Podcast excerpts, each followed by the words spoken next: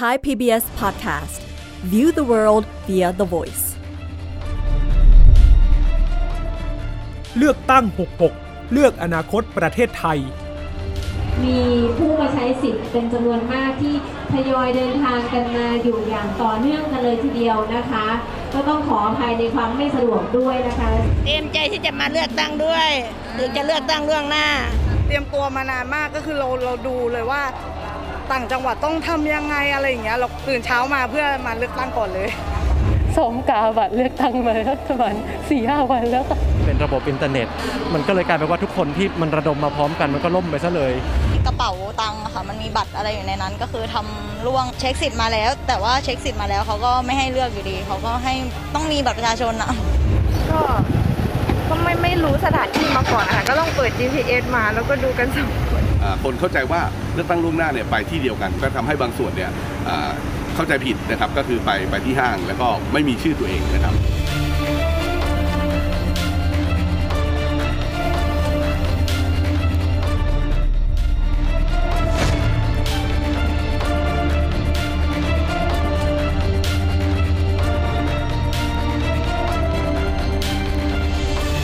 วัสดีครับ สวัสดีค่ะ ต้อนรับเข้าสู่เลือกตั้ง 66 เลือกอนาคตประเทศไทยครับ เวทีสื่อสารแง่มุมการเมือง นี่คือสัปดาห์สุดท้ายที่เราจะมาติดอาวุธกัน ให้รู้จริงรู้เท่าทันพักการเมืองก่อนเลือกตั้งนะครับ วันนี้อยู่กับผมอุรชัยสอนแก้วและคุณวิภาพรวัฒนวิทย์ครับ ค่ะ สัปดาห์สุดท้ายและเริ่มต้นสัปดาห์ด้วยบรรยากาศการตั้งคำถามจากการไปลงทะเบียนเลือกตั้งล่วงหน้า ลงทะเบียนนอกเขตเมื่อวานนี้วันอาทิตย์นะคะ แต่ละท่านเจอปัญหาอะไรบ้างนอกเหนือจากช่วงต้นรายการที่ได้ยินเสียง ภาคพลเมืองสะท้อนเข้ามา ลองแสดงความคิดเห็นกันเข้ามาดูนะคะ เราสองคนก็เป็นส่วนหนึ่งที่ไปกำหนดอนาคตประเทศไทยมาแล้วครับกับการเลือกตั้งล่วงหน้า เอาจริงๆดิฉันไปดิฉันก็ตื่นเต้นเหมือนกันนะคะมันแสดงถึงความคาดหวังของเรากว่าจะกาได้คุณอุรชัย ซ้อมไหมเมื่อสักครู่มีน้องเขาบอกเขาซ้อมกาด้วยนะ ดิฉันไม่ซ้อมแต่กว่าจะกาได้ตั้งสตินะเพราะว่ากลัวกาผิดเหมือนกันนะคะ เดี๋ยวผิดเลข เออเดี๋ยวผิดเลข แต่ต้องบอกว่า 24 ชั่วโมง หลังจากที่ปิดหีบเลือกตั้ง 17 นาฬิกาเมื่อวานนี้เป็นการเลือกตั้งล่วงหน้าแฮชแท็กกกตมีไว้ทำไมโอ้โหอืม แตะ1ล้านทวิตเตอร์เลยเหรอคะ1ล้านทวิตแล้วนะครับ คือมันทะยานขึ้นเรื่อยๆครับทวิตแฮชแท็กกกตมีไว้ทำไม จริง ๆ มีหนักกว่านี้อีกครับอืมกกตควรจะอย่างนู้นกกตควรจะอย่างนี้นะครับคือบางคนบอกว่าเอาเรื่องของทวิตเตอร์มาพูดการทวิตมันไม่ใช่ศูนย์กลางจักรวาลอืมใช่ครับ ประโยคเมื่อสักครู่นี้ถูกต้อง บางคนมองว่าทวิตเตอร์มันก็คือสังคมของคนบางกลุ่มบาง gen เท่านั้นที่เข้าไปรวมกันเป็นคนหมู่มากค่ะแต่ว่าด้านหนึ่งมันก็สะท้อนความคิดเห็นของคนใน gen นั้นนะคุณครับ สะท้อนได้นะครับ แล้วก็ถ้าเรามองให้กว้างกว่านั้นกระแสวิพากษ์วิจารณ์การเลือกตั้งล่วงหน้า มันเพ่งเล็งไปยังผู้กำกับดูแลอย่างกกตนะครับกรรมการการเลือกตั้งนั่นเอง ซึ่งมีขึ้นในแทบทุกช่องทางครับไม่ใช่แค่ทวิตเตอร์เท่านั้น เราเอาทวิตเตอร์ขึ้นมาให้ดูเพราะมันเห็นตัวเลขง่ายอ่าว่ามันเป็นเทรนด์แล้วเทรนด์นี้เนี่ยเขาพูดคุยกันมาขนาดไหนแล้ว มันทะลุ 7 0 0แสนกว่าแล้ว ณ เวลานี้อาจจะ 8 0 0แสนแล้วก็ได้นะครับ ถ้าเช็คกันแบบ real-time เมื่อวานนี้คุณวิภาพรไปเลือกตั้ง คุณเจอปัญหาอะไรบ้างไหม ที่หน่วยเลือกตั้งดิฉันไม่เจอปัญหา แต่ว่าเจอความคับข้างของผู้คนครับในชุดเลือกตั้งข้างอืมๆซึ่งหลายจังหวัดคือคนเยอะไงคะ อย่างอ่าโคราชบ้านดิฉันคนอาจจะน้อย เพราะว่าคิดว่า 3-4 ชั่วโมงเดินทางไปได้อืมแต่อย่างชุมพรหรือว่าจังหวัดกาฬสินธุ์ที่อยู่ไกลๆเลยเนี่ย คนเยอะมากแน่คือมาทำงานที่นี่มาทำงานต่างถิ่น ใช่ แล้วไปเลือกตั้งกันคนก็เยอะ ผมก็ไม่ได้เจอปัญหาอะไรนะ คือคนน่ะเยอะจริง แต่หน่วยที่ผมลงเนี่ยมันไม่เยอะอ๋อ นะครับคืออยู่ในเป็นเขตในพื้นที่กรุงเทพ อืม แต่ก็เห็นแหละว่าเขตข้างๆเนี่ยที่อยู่ในโซนเดียวกันคนเยอะจริง ของผมเจ้าหน้าที่ประจำหน่วยนี่ผมย้ำรอบที่ 3 แล้ววันนี้ ของผมเนี่ยไปสำนักงานเขตราชบูรณะ เจ้าหน้าที่ประจำหน่วยกปนนะครับค่ะ กรรมการประจำหน่วยเลือกตั้งเขาก็ให้บริการให้ความรู้ดีนะอืมคือเขาก็มีการอบรมดี เพียงแต่ว่า เมื่อวานนี้มันไม่ใช่ว่าทุก ๆ หน่วยเลือกตั้งจะราบรื่นนะครับ เราตัดเรื่องอากาศร้อนออกไปก่อนเลยนะค่ะเพราะว่ามันเป็นปัจจัยที่ควบคุมไม่ได้ ข้อมูลสถิติเมื่อวานครับกกตเขาจัดหน่วยเลือกตั้งไว้ให้กว่า 1,000 หน่วยทั่วประเทศนะครับเพื่อที่จะรองรับคนที่ลงทะเบียนใช้สิทธิ์เลือกตั้งล่วงหน้า ซึ่งครั้งนี้เนี่ยยอมรับครับมันมีเยอะจริง ๆ นะครับ แต่ว่า 1,000 หน่วยทั่วประเทศ ปรากฏว่ามีเรื่องร้องเรียน เอาเฉพาะที่เข้ามาสู่กกตนะครับเกือบ 600 เรื่องนะครับมีอะไรบ้าง ข้อกล่าวหาสัญญาว่าจะให้ นะครับอันนี้เข้าข่ายทุจริตเลย มีการเก็บบัตรประชาชน นี่ก็เข้าข่ายทุจริตเหมือนกัน เก็บบัตรประชาชน มีข้อกล่าวหาว่ามันมีผู้ลงทะเบียนเลือกตั้งล่วงหน้ามากผิดสังเกตในบางจังหวัด เช่นอำนาจเจริญยโสธรศรีสะเกดคือเยอะผิดปกติ เยอะเกินค่าเฉลี่ยสูงอะไรประมาณนี้ มีข้อร้องเรียนประมาณว่าพบเห็นคนยืนใกล้คูหาเลือกตั้งชะโงกดูว่าเอ้ยกาอะไร อะไรอย่างเนี้ยค่ะนะครับที่ร้องเรียนไปยังกกต ซึ่งกกตเขาก็ตรวจสอบนะครับ มีข้อร้องเรียนประเภทที่ว่ากรอกเลขหน้าซองผิดพลาด ซึ่งอันเนี้ยพีคมากค่ะ ซึ่งข้อเนี้ยกกตเขาเร่งชี้แจงเลย เพราะว่าเป็นเรื่องใหญ่นะคะครับการที่กกตออกมาชี้แจงล่าสุดเนี่ยจะแบ่งเป็น 2 ความผิดพลาด 1 คือการกรอกเขตเลือกตั้งผิดอันนี้ร้อยซองกกตบอกแบบนั้น 2 คือกรอกรหัสจังหวัดผิด แม้จะส่งถึงที่หมาย แต่คุณผู้ชมคะ พอมันกรอกผิดการแยกบัตร มีขั้นตอนเพิ่มขึ้นอืมก็ต้องเปลี่ยนหีบใหม่ แยกบัตรกันใหม่ แยกกล่องกันเอาไว้ ซึ่งตรงเนี้ยก็เป็นความกังวลของผู้ไปใช้สิทธิ์เลือกตั้ง ครับ เอาแค่กรอกเขตเลือกตั้งผิด 100ซองนี่ก็ 100 แต้มแล้วนะ100 คะแนนแล้วนะครับ นี่คือข้อมูลจากฝั่งกกต ซึ่งกกตเมื่อวานหลังจากปิดหีบปิดคูหาเขาก็แถลงทันที วันนี้เขาก็แถลงนะค่ะเพราะว่ามันเป็นกระแสอย่างที่บอกคุณผู้ชมมันอย่างที่ผมบอกมันไม่ใช่แค่กกตมีไว้ทำไม หรือว่าเลือกตั้งล่วงหน้า ที่ติดเทรนด์ในทวิตแล้วก็เป็นกระแสพูดคุยกัน มันมีแฮชแท็กอื่นด้วย ถึงขั้นที่จะร้องเรียนกกตก็มีมาดูข้อมูลภาคประชาชนกันบ้างโหวต62 นอกเรื่องนิดนึงโหวต62 คุณวิภาพรเคยเล่าว่า เขารับสมัครอาสาไปสังเกตการณ์การเลือกตั้งค่ะตอนนี้ก็ยังเปิดอยู่นะ ยังเปิดอยู่เพราะว่าอยากจะมีให้ครบครับเป็ยันงไม่หครบมื่นอะหน่วยอะอยากจะมีให้ครบนะคะ ยิ่งกระแสตอนเนี้ยที่เราต้องจับตากันมากขึ้น อยากจะชวนไปสมัคร นะครัคะบซึ่งทางโหวต 62 เป็นเครือข่ายผู้สังเกตการณ์การเลือกตั้งหน่วยงานหลัก ๆ ที่ดูเรื่องนี้ก็คือไอรอครับรวบรวมปัญหาวันเลือกตั้งล่วงหน้าผ่านเครือข่าย ประชาชนที่ตอนนี้สมัครเข้ามาจะช่วยจับตาเลือกตั้งเชื่อไหมคะเฉพาะโหวต62 ก็มีเรื่องร้องเรียนเข้ามามากกว่า 400 รายการอ่านี่คนละเรื่องกับกกตแล้วเนาะอ่าถ้าบวกกันไม่รู้ซ้ำไม่ซ้ำนะ แต่บวกกันก็เป็นพันรายการอ่าที่ร้องเรียนเข้ามานะครัคะบ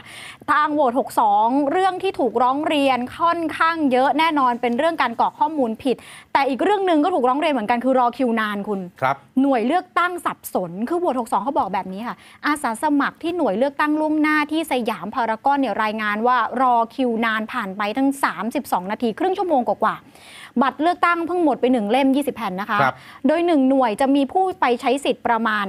500 คน อืม ครึ่งชั่วโมงเขาบอกนานเกิน นานเพราะอะไรฮะ เขาบอกกกนฉีกบัตรเลือกตั้งออกจากขั้วช้า อ๋อ แล้วก็ไปเจอความสับสนของการให้ข้อมูลแก่ผู้มาใช้สิทธิ์เลือกตั้งก็เลยทำให้กระบวนการทั้งหมดมันช้าไปหมดเลยค่ะครับ อุปกรณ์ของกปนบางหน่วยเนี่ยเขามีไม้บรรทัดไว้ช่วยฉีกแต่บางทีไม้บรรทัดมันเล็กมากครับ อืม บางทีใช้มือยังจะเร็วกว่าอะไรประมาณนั้นนะฮะ มีข้อร้องเรียนเพิ่มเติมครับ อย่างเช่นลงทะเบียนล่วงหน้าแล้ว แต่พอไปจริง ๆ ปรากฏว่าไม่มีชื่อครับ อาสาสมัครของโหวต62 นี่แหละครับ ที่เขตเลือกตั้งที่ 2 สนามกีฬาจังหวัดนนทบุรี เขารายงานไม่พบชื่อว่าเป็นผู้มีสิทธิ์เลือกตั้งล่วงหน้า ขนาดว่าเขาลงทะเบียนไปแล้วนะ ยังมีพื้นที่อื่นด้วยนะครับที่เจอปัญหาเดียวกัน รวมถึงข้อมูลบนกระดานแนะนำตัวผู้สมัครผิดอีกอืมเขตเลือกตั้งที่ 5 ตำบลบางพลับ อำเภอปากเกร็ด นนทบุรีครับ อาสาสมัครก็บอกว่ามันไม่มีการติดแนะนำผู้สมัคร แล้วก็พักอะมาดำเนินการตอนที่เปิดหีบเลือกตั้ง8โมงเช้าแล้วโอ้มันก็ไม่เรียบร้อยสิแบบเนี้ยแต่ส่วนใหญ่คนเขาจะไปรอกันไง คนที่เป็นสายตื่นเช้าบางทีเขามีธุระเขาก็ไปรอจะไปดูเอาบอร์ดโล่งอะไรประมาณนี้นะครับหลาย ๆ พื้นที่ก็มีร้องเรียนเข้ามาประมาณนี้ด้วยนะครับ ค่ะรวมถึงเรื่อง QR code นะคะ เดี๋ยวจะไปใช้สิทธิ์14 พฤษภาคมเนี่ยหลาย ๆ คูหาเลือกตั้งคนเยอะค่ะ วิธีการที่กกตพยายามอำนวยความสะดวกคือมี QR code แต่เดี๋ยววันนี้มีไล่เรียงให้ดูอืมว่าบางหน่วยคนเยอะแต่ไม่มี QR code ก็มีนะคะ รวมไปถึงอีกเรื่องหนึ่งที่มีการร้องเรียนผ่านโบส62 คือการแจกบัตรเลือกตั้งผิดเขต หน้าซองเขียนรหัสเลือกตั้งผิดค่ะ ซึ่งเป็นปัญหาที่รายงานกันมากในโซเชียลมีเดียแล้วก็รายงานเข้ามามากที่สุดในระบบการรับเรื่องร้องเรียนของโบส62 นะคะ พบว่าปัญหานี้เกิดขึ้นทั่วประเทศค่ะ อาสาสมัครรายงานเข้ามาว่าพบผู้ดูแลหน่วยเลือกตั้ง เขียนเลขเขตหน้าซองผิดอืมมีใบที่หย่อนลงหีบไปแล้วหลายใบก็ต้องครับแก้ไขกันทีหลังนะคะ อย่างที่นนทบุรีเขตหนึ่งค่ะ เป็นจุดที่สารกลางจังหวัดนนทบุรี อาสาสมัครก็รายงานเข้ามาว่าผู้มีสิทธิ์เลือกตั้งเขต 8 แต่ว่าเจ้าหน้าที่เขียนหน้าซองว่าเขตหนึ่งครับก็ทักท้วงไปแล้ว แต่เจ้าหน้าที่ก็ยืนยันว่าเนี่ยถูกแล้วอืมผิดเขตเขาว่าอย่างนั้นเนี่ยอย่างเนี้ยโพสต์ Facebook เขาเป็นหนึ่งในผู้ใช้สิทธิ์ที่เขาออกมาเหมือนกับเล่าประสบการณ์ว่าเขาเจออะไรที่มันผิดพลาดหรือว่าไม่ชอบมาพากลในความหมายเขานะครับ อีกเรื่องหนึ่งที่เกี่ยครัวบเนื่องกับซองใส่บัตรเลือกตั้งก็คือเรื่องของการเซ็นชื่อค่ะ คือเมื่อวานเนี้ยพอเลือกตั้งสองใบเสร็จใส่ซองเดียวกัน แล้วก็ต้องมีการเซ็นชื่อกำกับของเจ้าหน้าที่กปนประจำหน่วยเลือกตั้งเนี่ยนะคะ มีการตั้งข้อสังเกตแบบนี้ค่ะว่ามีการนำเทปใสแปะทับ แต่บางคนเนี่ยคือแปะเทปใสก่อนแล้วค่อยเซ็นครับ แต่ข้อร้องเรียนเขาบอกว่าอยากจะให้เซ็นก่อนแปะพอแปะแล้วค่อยเซ็นบางทีมันลบออกได้ไงคุณอืมเออมันอาจจะเป็นจุดที่ทำให้เกิดการทุจริตได้ง่ายค่ะ ของผมก็ยืนดูเลยนะเมื่อวาน พอยื่นบัตรไปให้เขาก็เซ็นเซ็นเสร็จก็เทปสายแปะ อะไรอย่างเงี้ยปิดผนึกก่อนแล้วก็เซ็นแล้วก็เทปสายแปะ ก่อนจะยื่นกลับมาให้เราหย่อนลงกล่องอะไรอย่างเงี้ยนะครับพวกเอ่อเซ็นชื่อเอ่อบนเทปใสเดี๋ยวหลุดเซ็นชื่อผิดช่องอันนี้ก็มีเหมือนกันอืมใส่ลำดับผู้มีสิทธิ์เป็นรหัสเขต อย่างเนี้ยเป็นข้อร้องเรียนนะครับ เดี๋ยวเราดูภาพรวมกันเลย แต่ว่าที่หลายคนกังวลคือเอ้ยมีไม่ตรวจสอบอัตลักษณ์ด้วย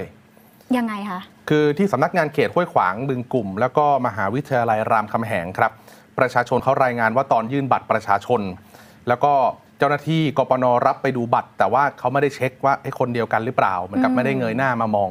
คือก็เป็นความกังวลของผู้ใช้สิทธิ์เหมือนกัน ว่าถ้าทำแบบนี้กันมาก ๆเข้าเนี่ยมันจะกลายเป็นช่องทางให้คนที่ ไม่ประสงค์ดีเขามาสวมสิทธิ์สมสิทธิ์หรือว่าทุจริตเลือกตั้งได้ค่ะนะครับ ค่ะ อีกเรื่องหนึ่งคือข้อร้องเรียนที่โหวต62 อันนี้ดิฉันคิดว่าเป็นประเด็นแล้วต้องเล่าคือกปนฉีกบัตรขาดค่ะอ่าคุณเป็นข้อร้องเรียนที่หอประชุมโรงเรียนละงูพิทยาคมที่อำเภอละงู จังหวัดสตูลนะคะ ประชาชนรายงานว่าจุดนั้นเจ้าหน้าที่ฉีกบัตรจากสมุดบัตรผิดพลาดทำให้บัตรเลือกตั้งสีเขียวขาดประมาณ1ส่วน4ของกระดาษตามความกว้างครับทีนี้ตรงนั้นก็มีข้อถกเถียงว่าเอ้าขาดแบบนี้เป็นบัตรเสียเปล่าอืม แต่ว่าทางเจ้าหน้าที่ประจำหน่วยก็บอกไม่อืมจากดุลพินิษให้ใช้ได้อืมแต่ประชาชนที่อยู่ตรงนั้นตรงหน้าตรงนั้นก็บอกไม่ได้ เพราะว่าตอนเลือกตั้งผู้ว่ากทมคุณจำได้ไหมมีบัตรขาดแบบเนี้ยแล้วตอนนับคะแนนเจ้าหน้าที่นับคะแนนบอกไม่ได้นี่คือบัตรเสียครับเขาก็กลัวว่าเขากาไปแล้วเดี๋ยวไปตีความตอนนับคะแนนว่าเป็นบัตรเสียหรือเปล่า ก็ตั้งเสียสิทธิ์อีกคำถาม เออ แล้วประเด็นคือจริง ๆกกตก็พิมพ์บัตรเกินไว้ตั้งหลายใบนะครับมันใช้ไม่ได้อะ เอาบัตรเสียก็ต้องมีบัตรเติมใช่ไหมอ่ามี มีบัตรเปลี่ยนพิมพ์ไว้ คือปัญหาของหน่วยนี้คือกกตประจำหน่วยไม่อยู่ด้วยณขณะนั้นนะครับประธานหน่วยที่เป็นกปนเขาก็เลยเขาเป็นผู้มีอำนาจตัดสินใจ ก็มีการแลกเปลี่ยนโต้แย้งกัน ก็โต้แย้งไปโต้แย้งมาก็ยอมให้เปลี่ยนบัตรเลือกตั้งใหม่ครับอืมเพราะว่าผู้ใช้สิทธิ์เขากลัวไง ค่ะ คือตรงนี้บอกได้เดี๋ยวไปอีกที่หนึ่งไม่ได้ขึ้นมาเอาแล้วใครรับผิดชอบจะไปกาใหม่ก็ไม่ได้นะฮะมีอีกเรื่องหนึ่งอันนี้งงหน่อยเปลี่ยนสถานที่เลือกตั้งครับเปลี่ยนสถานที่เลือกตั้งมีประชาชนรายงานไปทางโหวต62 เขาบอกว่าเขาลงทะเบียนเลือกตั้งล่วงหน้าไว้ที่ลานจอดรถชั้นจีอืมของเซ็นทรัลพระราม 2 ตอนเช้าครับ ทีนี้เขาตรวจสอบดูเขาพบว่าสถานที่มันเปลี่ยนเป็นฮอชั้น 4 แต่พอไปถึงพบว่าฮอชั้น 4 จัดไว้สำหรับผู้ที่ลงคะแนนในเขตเลือกตั้งอีกเขตหนึ่งอ๋อไม่ใช่เขตเขาส่วนเขตเขาเนี่ยต้องเดินลงออก ไปที่ลานจอดรถชั้น3ครึ่งแทนอะไรประมาณนั้น คือเป็นความสับสนของในในพื้นที่นะครับ ซึ่งข้อร้องเรียนหรือว่าประเด็นลักษณะเหล่านี้เนี่ยหลายคนทักท้วงมาบอกว่าบางทีกปนในแต่ละเขตแต่ละหน่วย มีความพร้อมไม่เท่ากัน บางเขตบางหน่วยพร้อมมากค่ะอย่างที่ผมเจอผมรู้สึกว่าเขาพร้อมมาก ถามอะไรรู้หมดเลย อะไรอย่างเนี้ยขอแค่เรามีหลักฐานให้พร้อมเถอะเขาพร้อมที่จะชี้ให้เราไปถูกจุด แต่บางหน่วย ประชาชนหลายคนที่ไปใช้สิทธิ์ก็สะท้อนมาบอกว่าเอ๊ะมันก็มีปัญหาติดขัดพอสมควรนะ ค่ะ จริงๆ เรื่องของการย้ายเขตเลือกตั้ง หรือว่าย้ายจุด ทำการเลือกตั้งเนี่ยนะคะ เป็นเรื่องที่นักข่าวพลเมืองก็มีรายงานมาเหมือนกันครับเมื่อสักครู่คุณอุรชัยเล่าไปว่าที่พระรามสองเซ็นทรัลครับด้วยนะคะ เป็นห้างสรรพสินค้าขนาดใหญ่ แต่อยากจะไปชวนดูอีกจุดหนึ่งที่นักข่าวพลเมืองของเราจากอำเภอสิชนจังหวัดนครศรีธรรมราช ปักหมุดเข้ามาค่ะ ผ่านทางแอปพลิเคชันซีไซส์เมื่อวานนี้นะคะ ลองดูภาพกันหน่อยค่ะ ภาพนี้รายงานเข้ามาบอกว่าที่อำเภอสิชนเนี่ยค่ะ ตอนเช็คแอปพลิเคชันเขาบอกให้ไปเลือกตั้งที่บริเวณที่ว่าการอำเภอหลังเก่าครับเนี่ยค่ะภาพพอไปถึงเจอแต่ความเงียบเหงา เงียบสงบ ไม่น่าเงียบขนาดนี้ เงียบมากหน่วยเลือกแล้วตั้งประเด็นก็คือมีป้ายแปะเอาไว้ว่าให้ไปใช้สิทธิ์ที่ที่ว่าการหลังใหม่อะ คือ ในหน้างานกับในแอปไม่เหมือนกันเอใช่ไหมอในแอปกับในหน้างานไม่เหมือนกันครับแล้วประเด็นคือห่างกัน 6 กิโลเมตร หลายท่านอาจจะบอกว่าเอ้ยก็แค่ 6 กิโลเมตร แต่คุณต้องโอ้ยเข้าใจไม่แค่นะนะครับว่าบางท่านเนี่ยเขาเออไม่ได้มีรถส่วนตัวอย่างจุดเนี้ยนักข่าวพลเมืองของเรารายงานว่าผู้ใช้สิทธิ์หลายคนพอเจอเหตุการณ์เนี้ยไม่มีรถส่วนตัวครับไม่อยากเสียสิทธิ์อืมก็พยายามเรียกหาวินมอเตอร์ไซค์รับจ้างแต่อำเภอสีชนจังหวัดนครศรีธรรมราชก็ไม่ใช่กทมนะคะ วินก็ไม่ได้เยอะ สุดท้ายต้องเหมาวินร้อยบาทไปเลือกตั้ง นี่ต้นทุนการเดินทางของประชาชนนะโห100บาทนี่เยอะนะครับสำหรับการเดินทางไปเลือกตั้ง อันนี้ก็เป็นจุดหนึ่งที่เขาเอะอะมาขยับไปดูอีกจุดหนึ่งค่ะ ที่พระประแดงนะคะ พระประแดงคุณโจ๊ก รุ่งโรจน์เปรมจีรพงษ์ซึ่งเป็นนักข่าวพลเมืองของเรารายงานว่าคึกคักมากคน คนไปใช้สิทธิ์เยอะโดยเฉพาะจุดนี้ครับโรงเรียนราชประชาสมาสายเนี่ยนะคะ ที่อำเภอพระประแดงจังหวัดสมุทรปราการรองรับคนประมาณ 8,000 คนน่ะ แต่ความไม่สะดวกมีอยู่ 2 เรื่องก็คือ 1. ไม่มีการลำดับหมายเลขตามหน้าหน่วย หมายถึงต้องเข้าไปดูถึงป้ายอะค่ะ แทนที่จะสามารถพิมพ์ได้ตรงไวนิลนั้นเลยว่าลำดับเลขอยู่ที่เท่าไหร่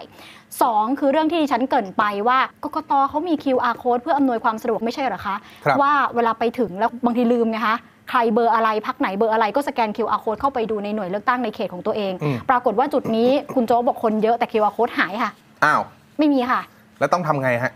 ก็ต้องไปเปิดกระดาษทีละใบไงคุณ โอ้โหคือคือถามว่าดูได้ไหมดูได้แต่สะดวกไหมไม่อืม อืมประเด็นอยู่ตรงนี้ คือเทคโนโลยีนำมาใช้มาสะดวกกว่าอยู่แล้วนะครับแล้วก็ก่อนหน้านี้ที่เราได้ยินกันคือกกตเขาพยายามที่จะอำนวยความสะดวกให้กับผู้สูงวัย ผู้พิการ หรือคนที่ไม่สะดวกในการเดินทางเคลื่อนไหวต่างๆ ก็ยังมีข้อร้องเรียนอยู่ดี จุดหนึ่งพาไปดูที่พิษณุโลกเขต 3 นะคะ ครับหามขึ้นไปเลือกตั้ง ไม่ได้ห้ามไปเลือกตั้งนะ หามหามขึ้นไปเลือกตั้ง เนี่ยค่ะ คุณผู้ชมค่ะ คุณสิทธิพงษ์พุ่มจันทร์นักข่าวพลเมืองอาสาของเรารายงานเข้ามาจุดนี้ บริเวณอาคารศูนย์ประสานแผนอำเภอวังทองจังหวัดพิษณุโลก คนพิการผู้สูงอายุค่อนข้างลำบากเลย เพราะว่าจุดที่ลงคะแนนมีจุดที่อยู่ชั้น 2 ของตัวอาคารด้วย ครับไม่มีลิฟต์ไม่มีทางลาดเอียงทำให้เจ้าหน้าที่ก็ต้องใช้กำลังอืมต้องช่วยกัน หามขึ้นไปเนี่ย คือเจ้าหน้าที่เนี่ยพร้อมช่วยครับ แต่คนเขาก็รู้สึกว่าแหมก็จัดให้มันสะดวกสบายกว่านี้หน่อยอืมอะไรในลักษณะนี้ รวมถึงคำถามที่ว่ากกตชุดนี้เนี่ยคุณมีประสบการณ์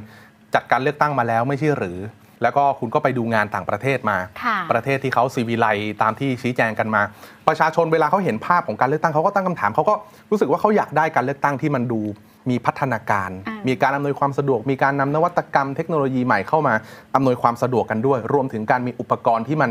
ดูแล้วมันพร้อม ดูแล้วมันน่าไว้ใจอะ ค่ะ คือก็หลายคนก็ตั้งข้อสังเกตว่า 4 ปีแล้วตั้งทีเนี่ยอืมกกตก็รับเงินเดือนทุกเดือน เงินครับเดือนก็ครึ่งหมื่นเอ้ยครึ่งแสนครึ่งแสนไปแล้วแต่ละท่านเขาเลยตั้งข้อสังเกตว่าการอำนวยความสะดวกในการเลือกตั้งทุก ๆ 4 ปี ก็น่าจะทำให้ประชาชนสบายใจได้มากกว่านี้ไหมครับ นะคะ อีกจุดหนึ่งที่นักข่าวพลเมืองของเราไม่ค่อยสบายใจ คือจุดที่ศูนย์ราชการนนทบุรีนี่เองคุณ อืมใกล้ ๆ เรา ใกล้ๆเราคุณเห็นวงกลมสีเหลืองนั่นไหมคะ อะไรฮะมองนึกว่าผ่เข้ากล่องใช่ไหมเออบอกเหมือนอะเดี๋ยวรอถุงภาพข้าววนกลับมา คุณอุรชัยคุณอาจจะนึกว่าเข้ากล่อง แต่ว่าจุดนี้น้องดรีมชัยวัฒน์นะคะ รายงานเข้ามาค่ะ เป็นนักข่าวพลเมืองชาวน่านถุงที่ข้าวมากล่องเลือกตั้งไม่ใช่เข้ากล่อง บัตรเลือกตั้ง ที่ถือกันเป็นปึกๆเนี่ยเหรอเอออยู่ในถุงเมื่อสักครู่นี้นะมองไกลๆนึกว่าเข้ากล่อง พอน้องดีมวงเข้ามามองไปชัดๆเอ้า นั่นมันบับัตตรรเลือกตั้งที่เราเลือกตั้งไปนี่นานวัตกรรม เออนวัตกรรม คือกกตให้ใส่ถุงใสจริงคุณครับแต่ว่าจุดที่น้องรีมชัยวัฒน์นักข่าวพลเมืองของเราอืมตั้งข้อสังเกตมา คือมันถูกวางบนเก้าอี้บนพื้นอืมใส่ในถุงใสที่กกตกำหนดเนี่ยนะคะ แต่มีเพียงเจ้าหน้าที่ไปรษณีย์ท่านหนึ่งยืนเฝ้าอืมคือตามขั้นตอนค่ะปกติพอปิดหีบภายในหน่วยเลือกตั้งแต่ละจังหวัดก็จะมีเจ้าหน้าที่ประจำหน่วย เจ้าหน้าที่ไปรษณีย์เข้าไปตรวจนับแยกใส่ถุงครับกตบอกปีนี้ใช้ถุงใส มันถุงมันก็ใสจริง แต่การไปยืนแล้วมีเจ้าหน้าที่ไปรษณีย์เพียงคนเดียวเฝ้าเนี่ยนักข่าวพลเมืองของเราซึ่งสังเกตการณ์ตั้งแต่เปิดหีบจนปิดหีบก็ตั้งข้อสังเกตว่ามันเสี่ยงไปไหมอือฮึรู้ว่าเสี่ยงแต่ไม่ขอลอง อันเนี้ยถ้ากกตออกกติกามาอย่างนี้นะ ต้องใช้ถุงใส แล้วก็ไม่ได้บอกมาว่าห้ามวางตรงไหน หรือให้วางตรงไหนเป็นกิจจาลักษณะ แล้วก็มีคนเฝ้าตามกติกานะผมว่าคำถามเนี่ยมันมาโดยสิ่งหนึ่งที่ต้องยอมรับคือเรื่องของความเชื่อมั่นเชื่อถืออม ในผู้กำกับดูแลนะครับ คือเขาก็ระแวงนะว่า1สิทธิ์หนึ่งเสียงของเขา มันจะตกหล่นหรือเปล่ามันจะมีปัญหาไหมผมก็มองผ่านๆผมก็นึกว่าถุงข้าวอะไรอย่างเงี้ยเออมันมันหมายถึงความใส่ใจด้วยนะคะครับเพราะว่านี่ก็เป็นจุดที่จะกำหนดอนาคตประเทศไทยเอาปิดท้ายจุดหนึ่งจากนักข่าวพลเมืองเครือข่ายประชาชนสมุทรปราการนะคะ สังเกตการเลือกตั้ง 66 เนี่ยค่ะ คุณธนพัฒน์ ซึ่งก็เป็นสภาผู้ชมผู้ฟังรายการกรุงเทพและปริมณฑลของไทย PBS รายงานเข้ามาว่าจากประมวลภาพทั้งหมดเมื่อวานนี้ครับที่สมุทรปราการก็เลยขอประกาศ3เรื่องที่ต้องขอต่อกกตและเพื่อนร่วมสังคม 1. เขาบอกว่าขอให้กกตทำหน้าที่อย่างโปร่งใสเป็นธรรม เปิดเผยข้อมูลต่อสาธารณะ โดยเฉพาะการแบ่งเขตเลือกตั้ง การเปิดเผยรายละเอียดผลการนับคะแนน หน่วยเลือกตั้งผ่านออนไลน์ แล้วก็ต้องสนับสนุนให้ความสำคัญร่วมมือประชาชนที่ไปสังเกตการเลือกตั้ง เพราะต้องบอกว่าเมื่อวานนี้นักข่าวพลเมืองของเรารวมถึงน้องๆอาสาพี่ๆอาสาโหวต62 บางท่าน ถูกกีดกันเรื่องการถ่ายภาพอยู่เหมือนกันนะคะอืมแม้ว่าจริง ๆ มันถ่ายได้อืมแต่ก็อาจจะต้องไปดูในรายละเอียดของแต่ละคนในการชี้แจงแต่ละหน่วยด้วย 2 คือทางเครือข่ายเนี้ยค่ะเขาขอให้รัฐบาลและหน่วยงานรัฐสร้างบรรยากาศที่เป็นประชาธิปไตยในช่วงก่อนวันเลือกตั้ง เช่นคุ้มครองให้ประชาชนได้มีเสรีภาพในการแสดงความคิดเห็นอย่างเต็มที่และไม่คุกคามครับแต่ดิฉันคิดว่าข้อ 3จำเป็นแล้วก็มีความเกี่ยวเนื่องกับเราทุกคนที่นั่งอยู่ตรงนี้ และชมรายการตอนนี้ก็คือ เขาขอให้เราทุกคนร่วมกันสังเกตการเลือกตั้งผ่านเว็บไซต์ vote62.com ไปสมัครกันได้เลยอืมหรือถ้าไม่สะดวกเข้าไปใน Facebook นักข่าวพลเมืองไทย PBS เราก็เป็นส่วนหนึ่งของการจับตาการเลือกตั้ง แล้วก็ส่งต่อข้อมูลกับโหวต62 ด้วยค่ะ ครับ ร่วมกันเป็นส่วนหนึ่งนะครับ เลือกตั้งล่วงหน้ารอบนี้นอกจากปัญหาเรื่องการจับตาความผิดปกติ ของแต่ละเขตเลือกตั้งแล้ว เมื่อวานนี้ในการเลือกตั้งมีคนมาลงทะเบียนใช้สิทธิ์2ล้าน2แสนนะค่ะกว่าคนนะครับกว่า2ล้าน2แสนคน นี่คือกลุ่มคนที่เรามองกันว่า เป็นคนที่โยกย้ายถิ่นฐานมาทำงานนอกพื้นที่บ้านเกิดของตัวเอง มาทำงานในเมืองใหญ่ และเขาก็พยายามที่จะรักษาสิทธิ์อืมด้วยการใช้สิทธิ์เลือกตั้งล่วงหน้านอกเขตนะครับเฉพาะผู้ที่มาใช้สิทธิ์ในเขตเนี่ยประมาณ 50,000 คน 57,000 ประมาณเนี้ยนะครับที่ค่ะลงทะเบียนเลือกตั้งไว้ แต่ว่าคนที่มาใช้สิทธิ์ อีกกว่า 2 ล้านกว่าคนเนี่ยเป็นผู้ที่มีสิทธิ์นอกเขต มันสะท้อนครับว่ามีประชาชนจำนวนไม่น้อยนะครับที่ตัวเนี่ยทำงานอยู่ในเมือง แต่บ้านเกิดอยู่ต่างจังหวัด และเขาก็อยากจะใช้สิทธิ์ใช้เสียงของเขาเพื่อพัฒนา บ้านของเขาด้วย คือต้องยอมรับว่าการกระจุกตัวทำงานในเมืองเนี่ยเป็นปัญหาคลาสสิกมากครับๆนะคะได้ว่ายินมานานว่างั้นงานอยู่ในเมืองแต่บ้านอยู่ต่างจังหวัด แล้วก็ครับพูดกันทุกรัฐบาลว่าจะแก้ แต่เพิ่งเห็นนโยบายของพักการเมืองรอบนี้แหละค่ะที่พูดกันอย่างเป็นรูปธรรมจริงจังเรื่องของการกระจายอำนาจกระจายโอกาสให้ท้องถิ่น การเลือกตั้งผู้ว่าราชการจังหวัดทั่วประเทศนะคะก็เป็นเรื่องหนึ่งที่ถูกพูดถึงในนโยบายของพรรคการเมือง ด้านหนึ่งนักวิชาการก็มองเรื่องนี้ว่า เป็นพัฒนาการที่ดีขึ้นอย่างมากค่ะสำหรับการพูดเรื่องการกระจายอำนาจเพราะมันพูดกันมาหลายสิบปี วันนี้รายการของเราก็เลยมีตัวอย่างหนึ่งนะคะ คนที่ไปใช้สิทธิ์เลือกตั้งล่วงหน้านอกเขต อาจจะได้ได้ว่า เธอเป็นแรงงานย้ายถิ่นเพราะว่าเข้ามาทำงานในกทมร่วม 10 ปีแล้วค่ะ และการเลือกตั้งล่วงหน้าของเธอเมื่อวานนี้ก็เป็นการเลือกสสในบ้านเกิดที่ภูมิลำเนา คือไม่ได้เลือกสสในที่ที่เธออยู่ครับแต่เลือกสสในบ้านเกิดของเธอ เพราะฉะนั้นก่อนจะเลือกวิธีการที่คนต่างจังหวัดดิฉันก็เป็นนะทำได้คือโทรศัพท์ฮัลโหลแม่อืมเลือกใครดีอะ ก็ต้องซาวเสียงจากคนพื้นที่ก่อนใช่ไหมถูกถามก่อนแต่ไม่ได้เออแปลว่าตัดสินใจตามนั้นนะครับแต่ว่าเราซาวเสียงก่อนว่าคนในพื้นที่เขาเห็นการทำงานอย่างไร เพราะเราอยู่ไกลบ้านมากอืมผู้หญิงคนนี้เธอก็ทำเหมือนกันครับแล้วเธอก็คาดหวังว่าการเลือกตั้งรอบนี้จะสร้างการเปลี่ยนแปลงไม่น้อยให้กับสังคมไทยค่ะ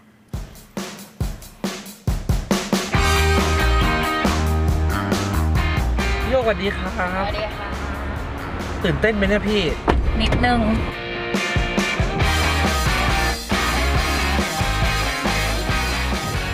พี่หยกนี่เป็นคนจังหวัดไหนครับเนี่ย จังหวัดนครศรีธรรมราชไม่เคยเลือกตั้งในเขตเลยอันเนี้ยก็เลือกตั้งนอกเขตครั้งที่สองแล้วเนี่ยจะถึงแล้วพี่จำเบอร์ได้แล้วใช่ไหม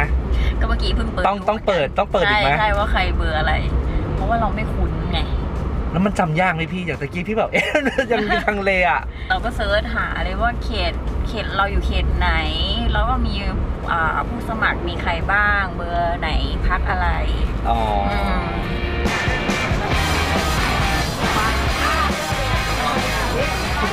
อันนี้ถือพร้อมพร้อมไหมในการมาเลือกตั้งครั้งนี้ ก็พร้อมอยู่นะ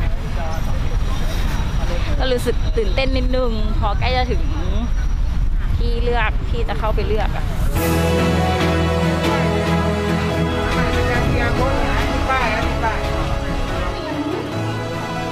หนึ่งถึงสิบนะคะซ้ายมือ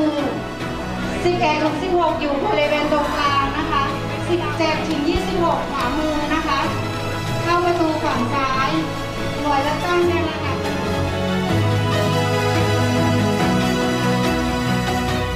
มันไปไหนต่อเนี่ยเรารู้ไหมเราก็ไม่รู้ว่ามันไปไหนต่อเท่าที่ดูข่าวอะไรนะ เขาบอกว่า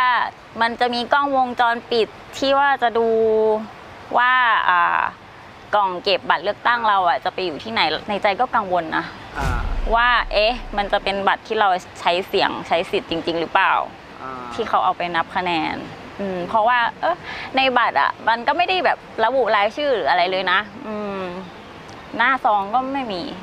อืมหรอเดี๋ยวนะหน้าซองอะไม่แน่ใจ หน้าว่าซองมันมันมันจะมีแค่มันจะมีแค่ว่าเขชื่อตเราแต่ว่าเอในอบัตรเอก็อคือเป็นใช่แค่ใช่กระบะใช่มันก็เป็นอย่างนั้นแหละอืม ทำไมแบบว่าดูดูเป็นคนตื่นตัวกับการออกมาใช้สิทธิ์ เราก็รักษาสิทธิ์รักษาเสียงของเราอะ มันก็เป็นหน้าที่ที่เราจะต้องทำ ถ้าเราไม่มาใช้สิทธิ์ เราก็คงจะเสียดายสิทธิ์เนี้ย เราจะมาเสียดายทีหลังอะ เสียงเราก็อาจจะเป็นส่วนหนึ่งที่แบบจะจะช่วยเลือกใครคนใดคนหนึ่งมาช่วยพัฒนาประเทศได้เอออ่าพี่หยกมองว่ามันมีความต่างไหมระหว่างแบบ เลือกเราเป็นคนเราทำงานใช้ชีวิตส่วนใหญ่อยู่ที่กรุงเทพแต่ว่าเราต้องเรากลับต้องไปเลือกคนที่นครอย่างเงี้ยก็มีความต่างอยู่นะ ซึ่งเราก็ไม่ได้รู้ว่า เขาจะทำจริงหรือทำยังไงหรือว่าประวัติของเขาเป็นยังไง บางทีเราก็แบบไม่รู้ไม่เยอะ เราก็จะถามจากคนที่บ้านว่า เออ มีควรจะเลือกใครหรือว่าใครทำงานเป็นยังไง อย่างนี้ เออ มันก็มีผลอยากเลือกคนที่พัฒนาบ้านเกิดเราเผื่ออนาคตเราอะจะกลับไปอยู่ที่นู่นย้ายถิ่นฐานกลับไป เออ ตั้งลกลากเหมือนกับ อืม ส่วนถ้าเลือกคนที่อยู่ที่พื้นที่ที่เราทำงานอะ มันเหมือนกับว่ามันจะใกล้ชิดเรามากกว่า ก็แปลว่าการเลือกตั้งครั้งนี้ก็คาดหวัง คาดหวัง คาดหวังให้มีการเปลี่ยนแปลงให้พัฒนา ถ้ามันเปลี่ยนแปลงประเทศได้มันก็คงดี นโยบายที่เขาพูดพูดไว้ถ้าเขาทำได้จริง มันก็อนาคตอะคิดว่ามันก็น่าจะทำให้ประเทศเราพัฒนาไปได้อะไรอย่างเงี้ยครั้งหน้าถ้ามีโอกาสได้เลือกก็อาจจะย้ายย้ายย้ายย้ายย้ายสิทธิ์มาที่ที่เราอยู่อืมมันน่าจะเป็นประโยชน์กับเรามากกว่า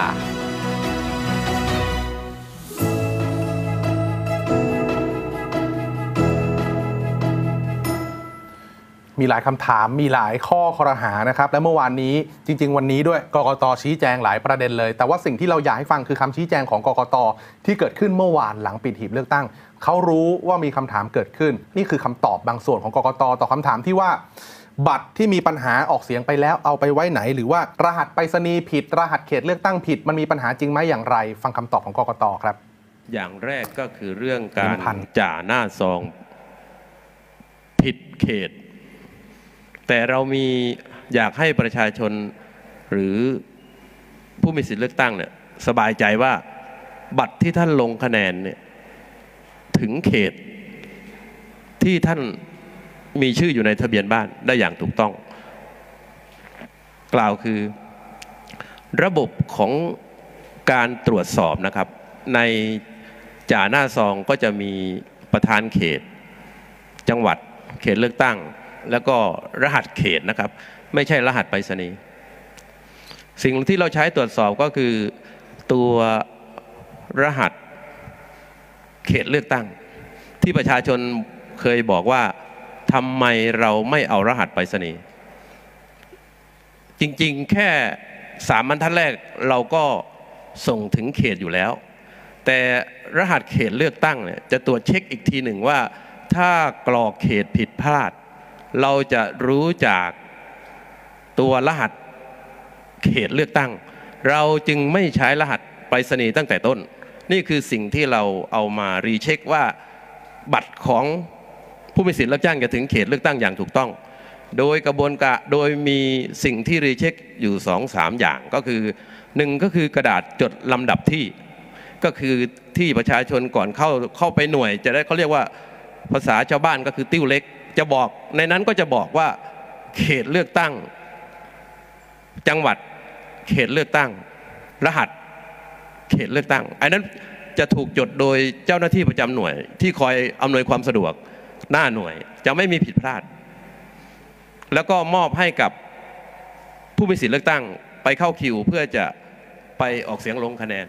กกตในยบอกนะครับ บอกว่ารหัสเขตผิดส่งได้ค่ะมีวิธีการในการตรวจสอบเออ ตัวเลขผิดชื่อผิดส่งได้อืมมีวิธีการในการตรวจสอบ แต่ทั้งนี้ทั้งนั้นเราเข้าใจความกังวลของคุณ และต้องตรวจสอบดูจริง ๆ ครับ ว่ากกตทำได้อย่างที่ชี้แจงหรือไม่ค่ะนะครับนี่คือบรรยากาศการเลือกตั้งล่วงหน้านอกเขตที่เรานำมาฝากกัน มันเกิดขึ้นเมื่อวานนี้ครับ แต่ตอนนี้เรากำลังนับถอยหลังสู่การเลือกตั้งทั่วไป ตอนนี้เหลือเวลาไม่ถึง 1 สัปดาห์แล้วครับแง่มุมเกร็ดสาระทางการเมืองมากมาย ที่ต้องรอติดตามกันในสัปดาห์นี้นะครับวันนี้หมดเวลานะครับ ผมกับคุณวิภาพรลาไปก่อนครับ สวัสดีครับ สวัสดีค่ะ เลือกตั้ง 66 เลือกอนาคตประเทศไทย ติดตามความเคลื่อนไหวก่อนถึงวันตัดสินใจกำหนดอนาคตประเทศ ที่เว็บไซต์และแอปพลิเคชันไทย PBS Podcast